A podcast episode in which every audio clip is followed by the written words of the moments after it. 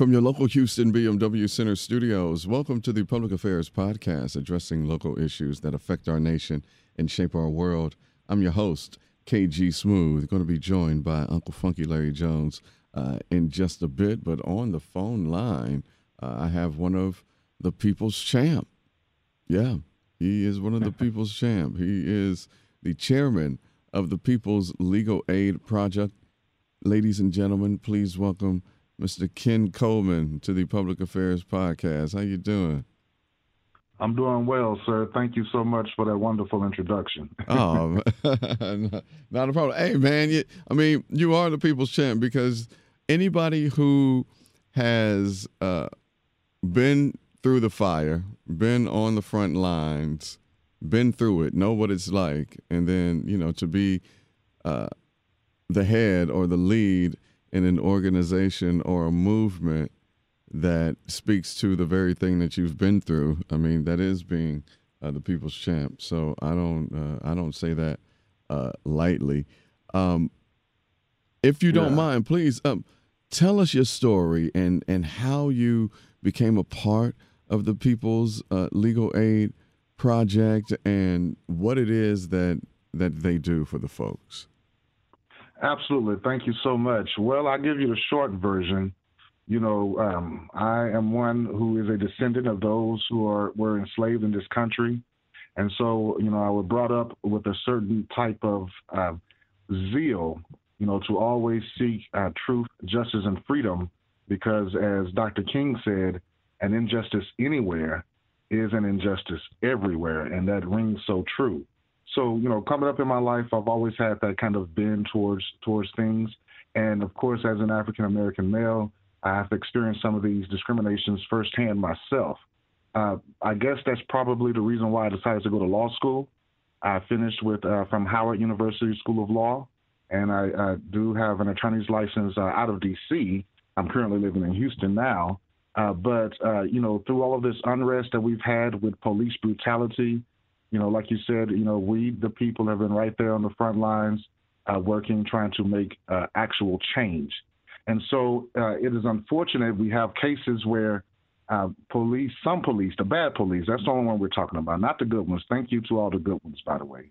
Uh, but some police, unfortunately, still have that uh, mentality that was unfortunately displayed in the slave codes mm-hmm. during chattel.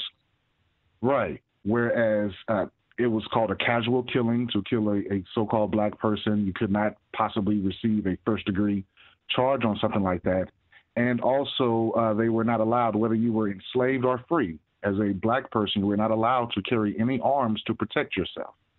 So, you know, these kind of laws worked hand in hand, you know, to keep um, brutality in the scene. And so you have, unfortunately, some bad police who still act that out today. However, the problem is when they, uh, bad police, uh, kill people in the street, for example, with Derek Chauvin and George Floyd, they have a legal defense fund to actually help them out. So we thought it must be important for us, the people, to have a legal defense fund to help us out when a person is wrongfully accused of doing something to the police, whether they didn't do it or whether, whether it was actual self defense. And so that's how a People's Legal Aid Project was born because we have a case of a young man out of Florida, a young man by the name of Othal Wallace, mm-hmm. who is being charged right now uh, in a uh, in harming a police officer, and they are seeking his life. Uh, they are seeking the death penalty in this case. And so for us, it just reminds us of those slave codes. You're not allowed to defend yourself, uh, uh, even if uh, the, the person is actually acting illegally against you. And so that's uh, how we came about uh, in dealing with this particular case and want to help many others who go through the same thing. For example, Marvin Guy out of Texas was in his home, much like with the Breonna Taylor situation. He was in his home when the police came bursting in. And of course, you know, he thought it was some burglars, and, and so he shot to defend his family. Well, you know, he had been awaiting trial now over seven years for that particular case. So it's a lot of these things that are going around, and we think uh, it'll be best handled and we can save lives on both sides if we have a legal defense fund for the people. And uh, studies show that when a person has competent legal counsel, they are less likely to receive the death penalty. Mm-hmm. And we mm-hmm. know how the death penalty, right, has been overly used uh, in this country, and especially against uh, those of us whose ancestors were enslaved in this country. So that's why we are definitely encouraging everyone to please go to othal.org, O-T-H-A-L dot O-R-G, to show your support. If you have anything to donate, that would be helpful. And if not, then if you could just spread the word and, and share and like the page, and so we can get the word out, and so we the people can fund our own freedom. Yes, indeed, and I and, and, and I believe that one begins with knowing who you are, mm-hmm. knowing who you right. are, where you come from, and realizing that the only law that matters is the common law. You know, the, That's right. the, the more that I am um, enlightened on how the system is designed and how the system is perpetuated on us uh, mm-hmm. versus how we can literally get rid of or not have to deal with uh, a lot of these other statutes uh, if we knew who we were, who we are, and right. how the law is set up. Because there's a difference between what is legal and what is mm-hmm. lawful. Right. You know, and and I, and I, and and since we have been duped and mm-hmm. uh, and just and just and hypnotized into operating out of our straw man. Okay, mm the name that's in all caps on that right on that uh, on that on that birth certificate. Mm-hmm. Um, once we realize that and stop acting out of our straw man or on behalf of the straw man, man, listen here, we would. Mm-hmm. none of this none, none of this would be none of this would be necessary um, but yeah. that's how they get us though mm-hmm. that's how they mm-hmm. get us they use this they use legalese to trap us into situations and contracts instead of using the english language and, and, and i don't mean to go too deep but i'm sorry this knowledge needs to be shared this knowledge has to be shared so we can be free, to be free and sovereign. Mm-hmm. Because we're, right. we're, we're just victims of the system, even those that are mm-hmm. in the mm-hmm. system and that work for the system. You know, yes. I, I wonder how many police officers really realize that. I mean, yeah, it may seem on paper that you may be a public servant to the rest of us, but in actuality, mm. you are an employee to a corporation as well. Mm-hmm. That mm-hmm. the, the mm-hmm. police department is a corporation. It is. And once we free and, ourselves know, and we get this knowledge, man, I you know, I, I just think, but things like People's Legal Defense Fund is is, is where it it all um, is where it all starts. I'm sorry. Go ahead. What what are your thoughts on on what I just said? Did I do a lot of people know about that information? What I just said there? Yeah, I, a lot more than you think. Uh, unfortunately, though, they just don't have a, a voice. That's why we definitely appreciate you guys being here uh, to be a voice for us.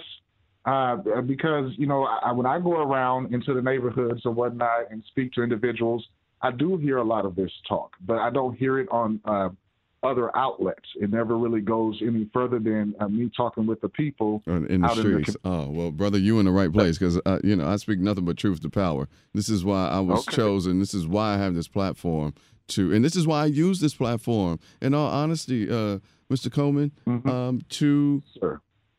to educate and inform us and alert us of things that we do not know. I I am fearless. These folks, these people, they don't scare me. They do not scare me. I am speaking truth to power. And un, I'm sorry, but you have to, things have to be uncomfortable in mm-hmm. order to change. That's the only way it's going to it's going to happen. And the fact that you know some folks are waking up, some folks are being you know slapped in the face by you know being mm-hmm. woken up. Um, yeah, it's going to hurt, and it's going to be uncomfortable. But you know what? The truth oftentimes is uncomfortable and offensive. And I don't care whose feelings right. I hurt, as long as mm-hmm. I have uh, uh, uh, uh um, planted a seed or at least got you to thinking a little different than what you have been programmed to think or what you've been what we've been conditioned to believe what is if I just got mm-hmm. an inkling for you to think like, oh well, let me look this up and see if this is this, then I've done my job, and and and that's why we're right. here, brother. Absolutely, unapologetically. Absolutely. Unapologetically, I agree with you totally. You know, uh, this police culture that we have that allows for our people to be uh, killed in the street uh, with no real consequences, None. and we are to defend ourselves. You know, it, it, came from the the slave codes to the fugitive slave laws, uh, and then uh, you know the slave patrollers. You know, mm-hmm. with the the slave law of 1850, that's when they gave the right to every um, you know other citizen, which at that time was not us, right. uh, to you know, to come after so-called runaway slaves. So that's how you get people like George Zimmerman, uh, who thinks that it's okay uh, to kill a young man walking home. You know, simply walking home. Right. And so, you know, we see all these things work together. The badges that were used on the slave patrol look similar to the badges that are used today. Same thing. And it's unfortunate some of the people go in there trying to really do good, trying to really be a public servant, but uh, that culture is still there. You know, yeah. they have a fraternal order of the police. You know, if anyone has ever joined a fraternity or sorority, you know you pick who comes into your fraternity or sorority. So that's what happened with this fraternal order of the police. If they started as slave patrollers and Ku Klux Klansmen, you know, it's pretty difficult to get that pattern uh, uh, to change today. But that's like you said, uh, we have to stand up and demand change, and that's what People's Legal Aid Project is all about. Okay, we do have a right to defend ourselves against uh, wrongful actions uh, that can hurt our lives. Uh, for for example, look at George Floyd. Now, had uh, uh a Big Floyd had the opportunity to get up, mm-hmm. right? We know he would have had to have, or anyone around there who wanted to help save his life that day. Uh, it's unfortunate, but those police officers would have had to have been incapacitated, right? Yeah. But they would have had a APB out on him you know, uh, and, and, and, you know, as if he did something wrong. And so that's the narrative we want to change because we don't want to forget about the people who are survivors of these encounters. Right now, Mr. Othal Wallace is a survivor of this encounter with the police, but they are still trying to take his life with the death penalty. So now we're getting into government government sanctioned uh, uh, murder, and, and so that's why we want to save his life. And studies show that when a person has adequate and well compensated counsel, they are less likely to receive the death penalty. And so that's why we encourage everyone to please go to othal.org, O T H A L dot O R G. If we reach enough people, it wouldn't even take that much from each of us. And we can not only help Mr. Wallace, but we can help many more and hopefully save lives in the process. That's the end goal because we're all about saving lives. Life is precious. Indeed. You're listening to the Public Affairs Podcast. We're talking to Mr. Kenny Coleman, the uh, chairperson for the People's Legal Aid Project. Uh, log on to their website, othal.org. That's O T H A L dot O R G. And uh, read up on this case uh, with Mr. Otho Wallace, Othal Wallace, excuse me, out of uh, mm. Daytona Beach, Florida. Uh, for those who may not be familiar, can uh, j- just summarize this young man's case um, uh, for us again. Okay, I'll summarize the case. So, the police have a body cam footage of a young man, and if you watch the footage, uh, it appears to be the young man is sitting in his car uh, at his apartment complex. Apparently, uh, uh it was his uh, daughter's birthday that day. And so this officer uh, comes up to him. And mind you, this particular officer, uh, once we get information, we found that he was reprimanded before for a bad arrest. He slammed someone's head on the ground, and the guy had a gash and different things. We have the footage of that as well. This same officer, unfortunately, was also written up for crashing his squad car into two parked cars at a local bar. You know, and he had only been with the force for a, a small amount of time. So uh, he came. This is who came up to the person on that body cam footage. And the police claimed that that person was Mr. Wallace. And from the footage, it seems that the officer starts asking questions to Mr. Wallace, and Mr. Wallace looked concerned. He said, "Do you live here?" Uh, that's what the officer said. And so the person in the video said, you know, why? What's wrong? You know, which is something natural. I would say if someone come, a complete stranger comes to me, asking me, do I live here? Like, is something wrong? Like, why would you ask me? Why would you start with a question like that? Uh, and so the officer refused to answer that particular question, and he started radio and uh, Charlie seven seven or something like that. And so the person in the video uh, uh, decides to walk off, uh, which is your right. If you're not uh, being arrested, if you're not being detained for a, a, a legal reason, you have that right. And most uh, police officers respect that. You know, they know you have that right, and so you know he was like, you know, I'm not, you know, I'm not going to deal with this. I have a right. Listen, we don't have rights if we don't stand up for our rights. That's the thing about it we may have a right to do this and a right to do that, but if anytime our rights are infringed, we allow it yeah. to be, then do we really have a right at all? I, so I always say, I always say, if you don't know your rights, you don't have any. You don't have any. That's exactly right. I mean, it's the truth, and it's hard for others to understand you know uh, uh, that that issue, but it really is the truth. I know I've been wrongfully arrested on several occasions. Uh, um, you know, uh, one time for so-called trespassing at the uh, courthouse where I had a court a court date. I was they told me to come there. And you know, of course, each time it's thrown out because I did have that right. I just stood on it. So yeah. Mr. Wallace walks away. He's at home, right. And so uh, at this point, where first of all, the officer already had his hand on him, and so he then he start, begin, begins to start to grab him some more, and uh, you can hear a little bit of a scuffle, and then you, you really can't see that much more from the body cam footage. Long story short, uh, Daytona Beach put out an APB. Uh, the, uh, the the chief of police uh, started calling the young man a coward, saying they were looking for Mr. Wallace, and that's not being uh, impartial to someone who is innocent to proven guilty. You, you, like you said, you're supposed to be a, a servant for the people. Uh, the, all the facts haven't even come out yet, and he's already calling this man a coward. Uh, one of the attorneys we spoke to in trying to find an attorney for Mr. Wallace even stated that uh, the the sheriff for the county of Volusia County uh, is notorious for uh, uh, ra- racist comments and statements and actions uh, within that department. And a lot of the lot of the residents of the area, uh, uh, when people asked around, they said that particular officer in that incident was known for harassing people, you know, in that area. So here we have a case where um, they claim Mr. Wallace shot the officer. That's what they claim. Mm. we think either he is not guilty or he is not guilty by reason of self defense. But, you know, even if you don't uh, think like that, the issue is he has a right to a fair trial. Yes, everyone believes that. And so if you believe he does, you know, he is indigent. He cannot afford an attorney for himself to go against the weight of the state. That's why we, the people, are coming together mm-hmm. to help him we can help him, then we can help many, many more. You know, we start with one example and we can expand out. And so that's what People's Legal Aid Project is about.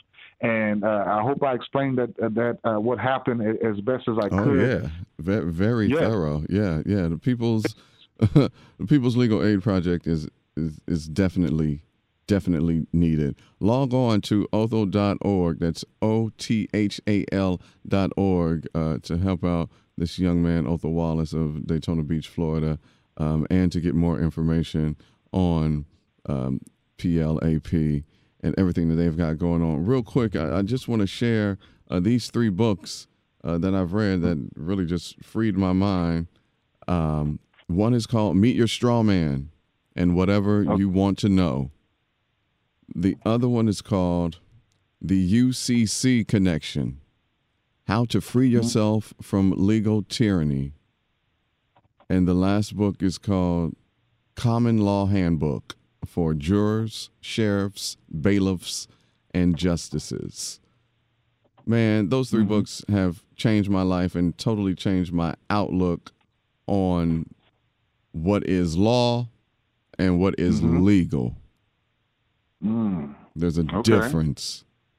There's a mm. difference, mm. and and it all begins with the speech of legalese.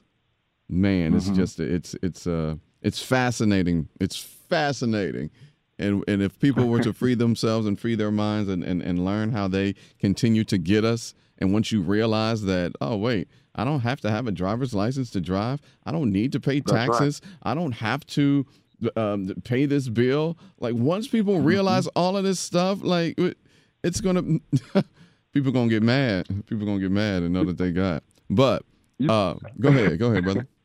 You know what I you know what I say? I say uh, what it is is at this point we are literally supporting our own enslavement. There, come on, that's and you know what, and we and it has to stop, and it has to stop, and I'm glad that the People's Legal Aid Project are doing things like that. Man, that is our time. Kenny Coleman, the chairman of People's Legal Aid Project. Man, thank you so much for coming on and and and and, and uh, sharing your scholarship on this and not being afraid to speak truth to power.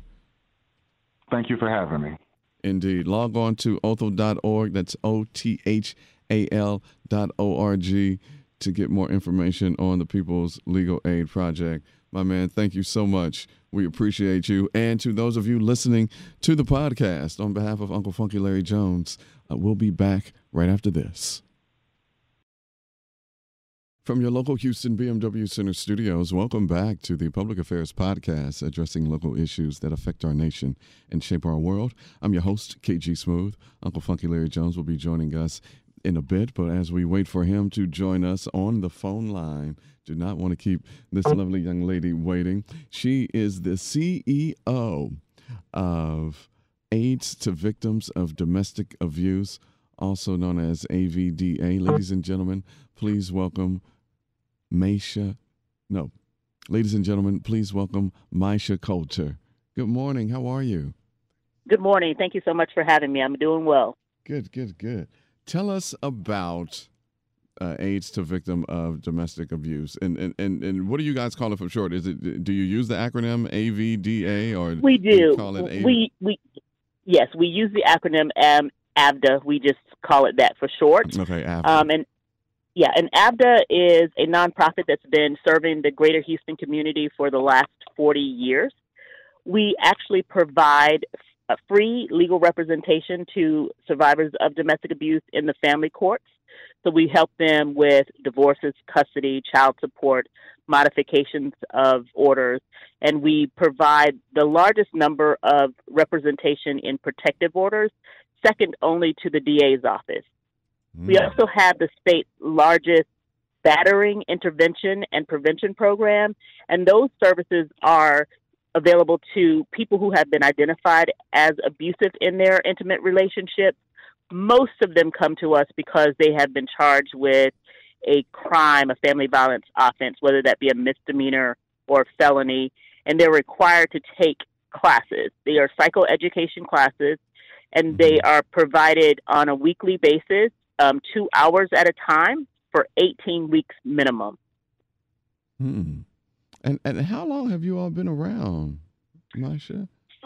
This is our 41st year. Um, we have been around for a long time. Unfortunately, unless you are involved in this situation, um, a lot of people don't know we're here, yeah. but we are serving the community and we're doing it in very unique ways as it relates to the domestic violence community.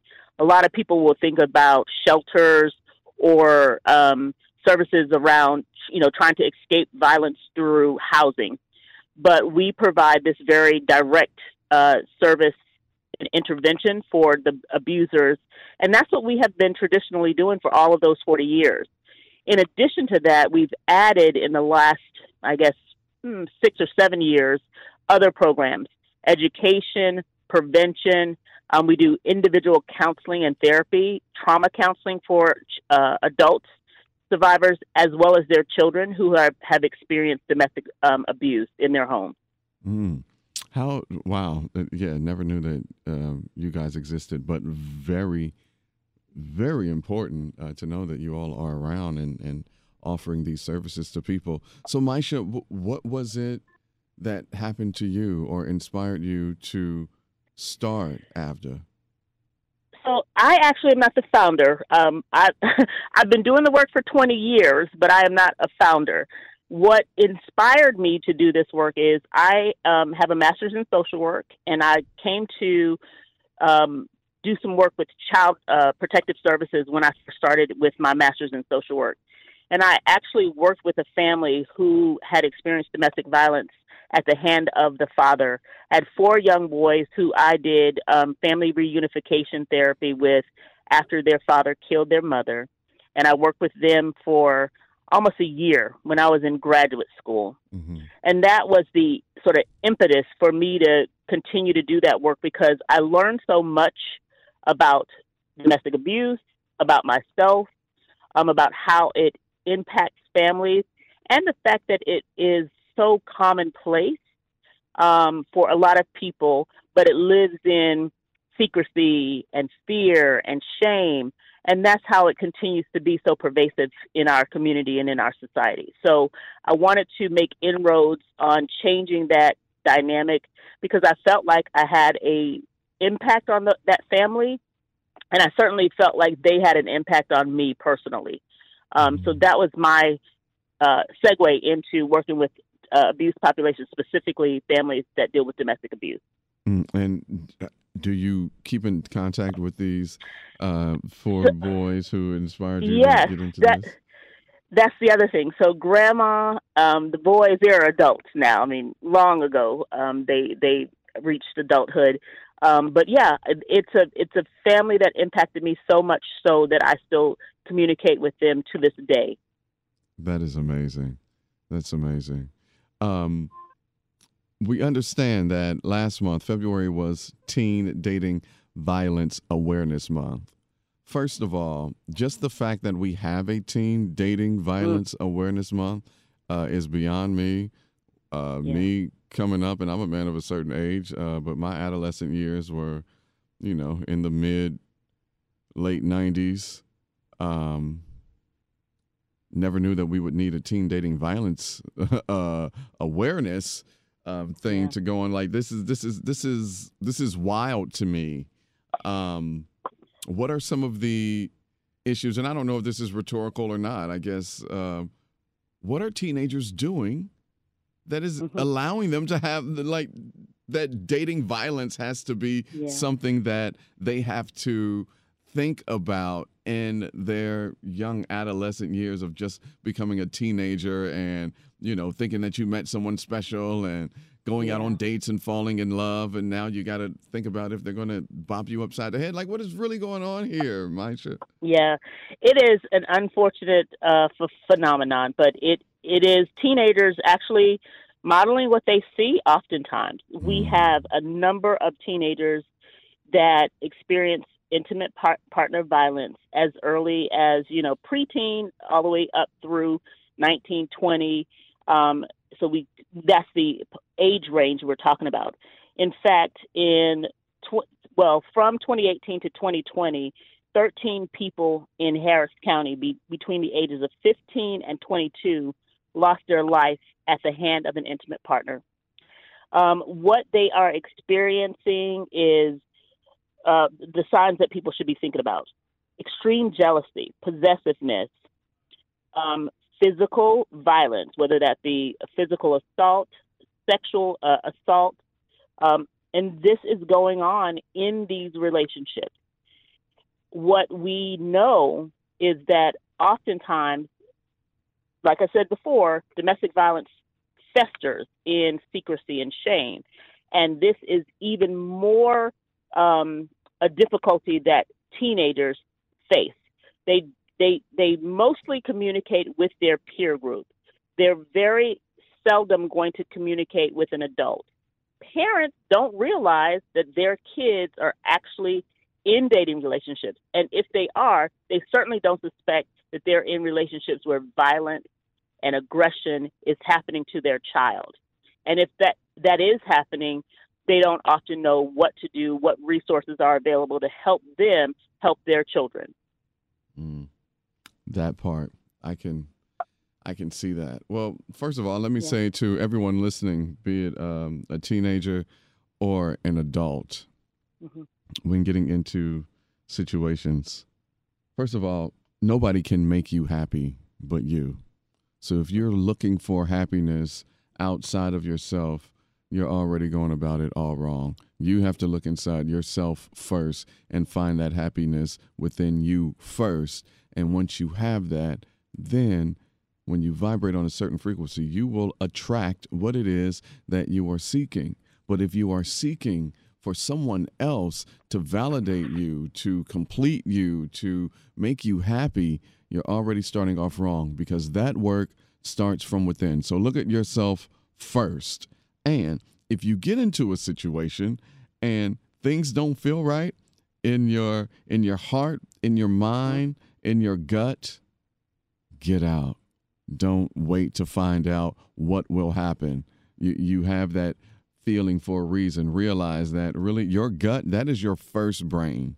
So when your gut is telling you something, you listen to that thing and um, watch you get out of a lot of situations. I just wanted to say that because you know, dating violence like that's that's wild. That's wild. You're just now meeting somebody. You're on day three, and you already got to, you know, worry about being assaulted, or they or they will try yeah. something slick on you. You know. Yeah. You know that that's wild. You're listening to the Public Affairs podcast. We are talking to Maisha Colter, the CEO of uh, AVDA, which is an acronym for Aid to Victims of Domestic Abuse. Um, this teen, Dating Violence, um, we have witnessed uh, the recent enactment of the uh, Texas Senate Bill number nine that requires public schools uh, to educate students uh, about abuse. And then uh, February, as being a part of a Teen Dating Violence uh, Awareness Month and activism, you all were reaching out to school districts and educating the public on why and how to comply with these new requirements. How um, is that going? And and and what does this Texas Senate Bill number nine uh, look like exactly? So it is an effort on the part of the Senate um, and or the legislature to um, obligate the schools to have uh, curriculums that will educate their students about domestic violence, child abuse, human trafficking. So it, it is to some degree an expansion of already existing um, requirements that um, were already in the um, education code.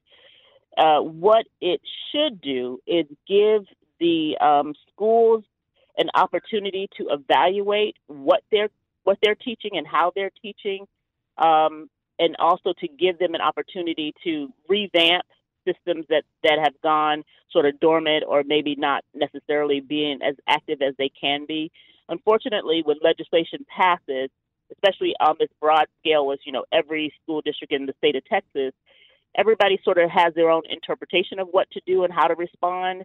And what we were trying to do and what we encourage is to for, for school districts to get on the same message, to find curriculums that will speak to the age um, um, and the ears of the listeners, which are our, our children, and to get them in a position where they use the types of curriculums that will help the youth who talk to them amongst themselves to help each other be accountable and to learn about what dating violence really is and how it is impacting them and their peer groups. Mm. Oh, oh we love that. And so far, um, How's it been going? What has been the um, the reaction so, so far? we are we are pleased to find that there are some school districts that have jumped on this opportunity. Um, our agency has had conversations with some of the schools that we were already involved with. So Fort Bend ISD has done a remarkable job of making sure to be aware of the changes. The School Health Advisory Council at that particular district is on it. They are already looking at curriculum updates and trying to find the best material that's going to, again, speak to the population. We've made efforts and inroads with um, trying to speak to other school districts that we are involved with. AVDA, um, fortunately, we don't just work with the public schools. We work with private schools as well, parochial programs, um, charters. Um, so we're in, you know, Yes Prep and um, Strake Jesuits. We're we're already um, available with real resources for those schools to actively seek um, an evidence based curriculum that has all of the right bells and whistles to attract the youth. Um, and so our our agency is basically saying we already have something for you. Approve this, and we'll come in and we'll share it with you at no cost to you. Um, mm. So that's the sort of effort that we are making to undergird what this um, legislation does, and hopefully we'll continue to make inroads um, with our existing partners, but we'll also have opportunities to engage with um, you know, school districts that we've not necessarily been in front of before, um, hoping to, again, spread the message as much as we possibly can, especially as it relates to domestic violence. There's more to the, um, the bill. Again, it's about child abuse, human trafficking, and some other topical things, but all of it is a conversation that is necessary for youth to um, be having with adults who are, you know, able to be responsible and responsive to the true needs of, of the um, population. Absolutely. Um, and I'm sure that the other school districts uh, will jump on board without a doubt because um, if this is becoming a thing, I know that they want to get yep. ahead of this and, and, you know, be in front of it before it becomes um, a thing. With your um, expertise in these things, especially with victims of domestic abuse, um, what are and, and and this can be a, across the board, uh, be it from uh, domestic violence in the home with an adult to um, the awareness that we are putting on our children with um, teen dating violence. Uh, what are some of the small things, like something very small and minuscule, that one wouldn't even pick up on until it is too late? Because a lot of times, um, these people uh, who mm-hmm. um, engage in this kind of behavior, they're predators. And mm-hmm. so, yeah. it, you know, it's a slow drip, and the, and, and, and it yeah. just starts off very, um, just just very methodical, and then before it's too late, an individual is in a situation and they don't, they didn't even realize that they were in it until it's too late. So, what are some of the Absolutely. small things that they should look for um, when being one, one of the situation. critical things that that people should look for, and this is adult and youth populations that are being victimized, is change in social habits. So if you had a family member or if you have a child who has changed their uh, socialization, they no longer go to hang out with um, all of their peers. They're isolated with their abuser or their intimate partner, meaning that they, you know, I'm not going to this, I'm not going to that anymore. They start to change how they interact with individuals. And it is after they have gotten involved with that, that person. That is a key and critical thing. One of the things that abusers do is they isolate and they make the person who they are involved with intimately believe that they're the only person that cares about them, that they need to be prioritizing. And that is from the adult to the youth. And if you start to see that type of behavior, if you start to see patterns of real change in terms of the socialization of an individual, you need to question that. There's a family member that used to always go to the family reunions or the events and things like that, and you no longer see them, or they last minute no to everything, and it's not COVID specific, um, then you should be very concerned. You should be very concerned. I know we've had some some changes around socializing um, due to the pandemic. But domestic violence is another pandemic that exists. And that is one of those critical but small things that people may not necessarily pick up on until it's gotten far too um, out of hand. Mm. That's that's a good one, a very prevalent one. Um, you can log on to their website. You you guys have a slew of um, education and outreach programs, um, all kinds of events. Um, give your website for people to sure. go and just learn more um, about AVDA. www.avda-tx.org. And our main number is 713-224-9911. Um, and again, the services that we provide in regard to victims are at no cost to them. So you get an attorney at no cost to you. Um, the BIP services are with a cost. Again, most of the people who come to BIP are coming to us as, as a result of being put on probation, uh, deferred adjudication, or coming out of a parole situation where they're required to, to take those classes and they do have to pay. It's a part of the accountability that they are being taught when they come to uh, to the BIP program. Okay, okay, indeed. Any last words for the for the people, Maisha? I mean, this is just. Uh, you, I'm sure you guys are going to get a slew of, of, of calls and inquiries after the airing of this because uh, for us to be tapped into the community as well as we are, and uh, this being the first time of us hearing of AVDA, I'm sure there are um, people who are in situations that could definitely um, use you all's help. Well, we, we welcome all inquiries. We certainly welcome anyone who needs our type of assistance. Um, we want people to know that they are not alone and that there are plenty of resources out there. And in order to really escape violence, they have to make the affirmative step. They have to do something for themselves. But we will advocate and walk with them throughout their process of leaving these dangerous situations.